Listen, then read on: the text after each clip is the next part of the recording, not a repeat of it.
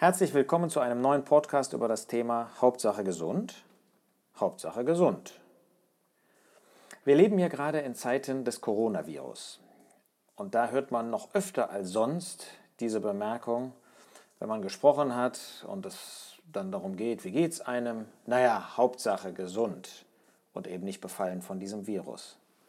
Die Frage ist, stimmt das eigentlich? Geht es wirklich hauptsächlich darum, dass wir gesund sind? Natürlich darf uns diese Frage beschäftigen und dürfen wir auch einander fragen, ob es uns gut geht. Wenn wir einmal in Gottes Wort schauen, dann finden wir tatsächlich manches über das Thema Gesundheit. Zum Beispiel schreibt der Apostel Johannes an den geliebten Gaius in 3. Johannes Vers 2, Geliebter, ich wünsche, dass es dir in allem wohlgeht und du gesund bist, wie es deiner Seele wohlgeht. Und dann geht es um die Seele und dann geht es um geistliche Fragestellungen.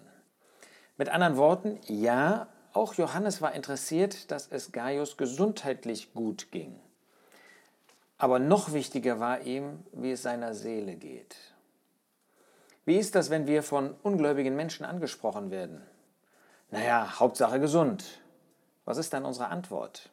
Sagen wir dann, ja, stimmt, Hauptsache gesund? Oder sagen wir, ja, stimmt, Hauptsache gesund an der Seele. Nochmal, wir brauchen die Leute nicht vor den Kopf zu stoßen, auch Gläubige nicht. Aber haben wir die richtige Priorität in unserem Leben? Ja, wir finden, dass Gott der Erhalter aller Menschen ist, besonders der Gläubigen. 1 Timotheus 4, Vers 10.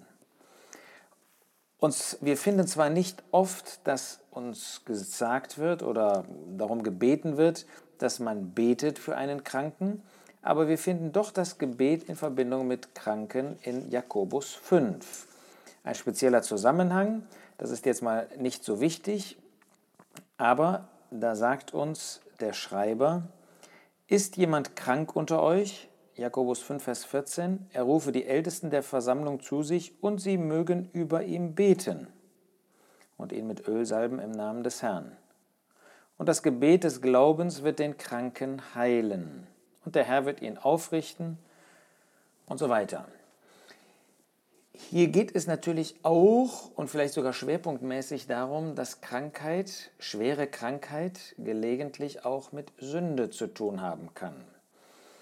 Wir unterstellen das ja bei niemand und wir fragen uns das auch bei niemand, es sei denn, dass der Herr die Dinge wie hier oder an anderer Stelle offenbar gemacht hat. In 1. Korinther 11 finden wir auch so einen Zusammenhang, aber das ist ja nicht der Normalfall. Man kann krank werden einfach als Folge des Sündenfalls, der dazu geführt hat, dass es eine Degeneration in unserem Erbgut gibt und so weiter, sodass Krankheiten leider der Normalfall in dieser Welt sind. Aber da sehen wir hier, dass man füreinander beten kann. Das dürfen wir tun, das sollen wir tun. Und doch werden wir feststellen, dass an anderer Stelle überhaupt nicht davon gesprochen wird, dass dafür gebetet wurde, obwohl schwere Krankheit vorlag. Beispielsweise bei Epaphroditus in Philippa 2.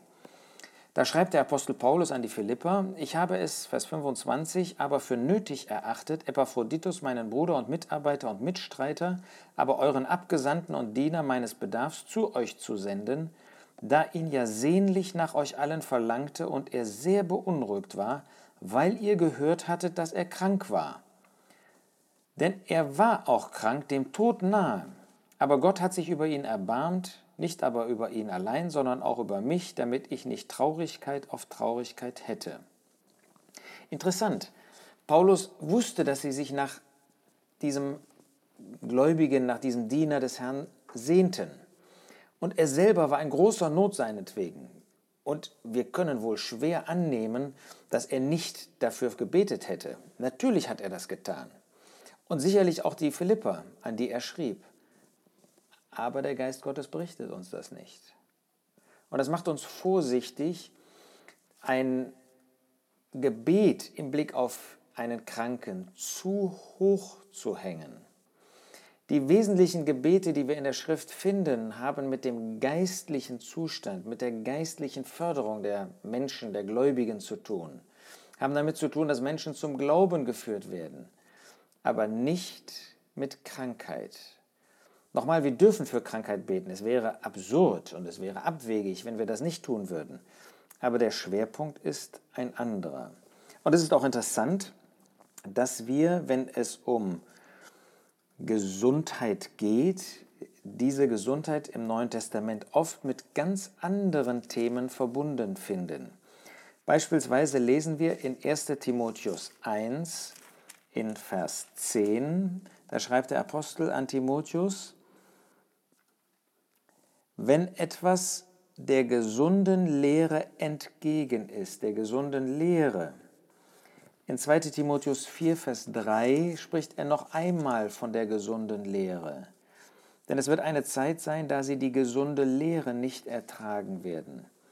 Auch in Titus 1, Vers 9 und Titus 2, Vers 1 geht es um gesunde Lehre. Das ist was Gott besonders wichtig ist, dass die Lehre, die wir bringen, gesund ist, dass sie nicht einseitig ist, dass sie nicht von Gottes Wort abweicht, dass sie auch ausgewogen ist, dass sie das Bild insgesamt der Wahrheit des Wortes Gottes wiedergibt. Gesunde Lehre. Nicht gesunder Körper steht im Mittelpunkt, obwohl wir nochmal dafür beten dürfen, sondern gesunde Lehre. Oder es geht um gesunde Worte. In 1 Timotheus 6, Vers 3 sagt der Apostel Paulus zu Timotheus, dies lehre und ermahne, wenn jemand anders lehrt und nicht beitritt den gesunden Worten, die unseres Herrn Jesus Christus sind und der Lehre, die nach der Gottseligkeit ist. Auch in 2 Timotheus 1, Vers 13, halte fest das Bild gesunder Worte. Es geht um ein Bild gesunder Worte. Das heißt, das, was wir bringen, das, was die Lehre ist, das soll gesund sein. Auch das, was wir darüber sagen. Wir sollen auch gesund im Glauben sein, sagt der Apostel Paulus an Titus, Titus 1, Vers 13. Dieses Zeugnis ist wahr, aus diesem Grund weise sie streng zurecht, damit sie gesund seien im Glauben. Kapitel 2, Vers 2 werden die alten Männer aufgefordert, gesund zu sein im Glauben, in der Liebe, im Ausharren. Wir sehen also, der Schwerpunkt, wenn es in Gottes Wort um Gesundheit geht, jedenfalls in der neutestamentlichen Zeit, da geht es um Wahrheit, um Lehre, um unsere Worte. Dass das wirklich in Übereinstimmung ist mit Gottes Wort, nicht mancherlei und fremde Lehren sind, die eben nicht in Übereinstimmung sind mit Gottes Wort, sondern dass sie gesund sind, ausgewogen sind, in Übereinstimmung sind mit dem, was wir in der Schrift finden.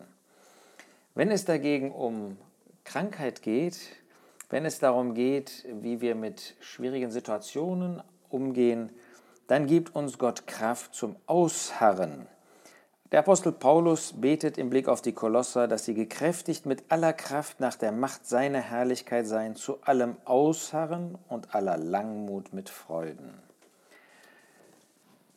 Hauptsache gesund? Ja, Hauptsache gesund im Glauben, Hauptsache gesund in der Lehre, Hauptsache gesund in Worten. Und wir dürfen auch dankbar sein, wenn Gott uns Gesundheit schenkt und dürfen dafür einander beten. Und dürfen auch unseren Mitgläubigen und Mitmenschen zeigen, was für uns die Hauptsache ist. Zugegeben, das ist leicht zu sagen, wenn man gesund ist. Und das ist nicht so leicht, wenn es einem nicht so gut geht. Aber wir wollen uns ja an Gottes Wort orientieren und wollen dieses Wort auf uns, auf unser persönliches Leben anwenden und das weitergeben, was Gott uns durch sein Wort zeigt. Dazu wünsche ich dir den Aufblick zu Gott, zu dem Herrn, Vertrauen zu ihm und das Bleiben in der gesunden Lehre des Wortes Gottes.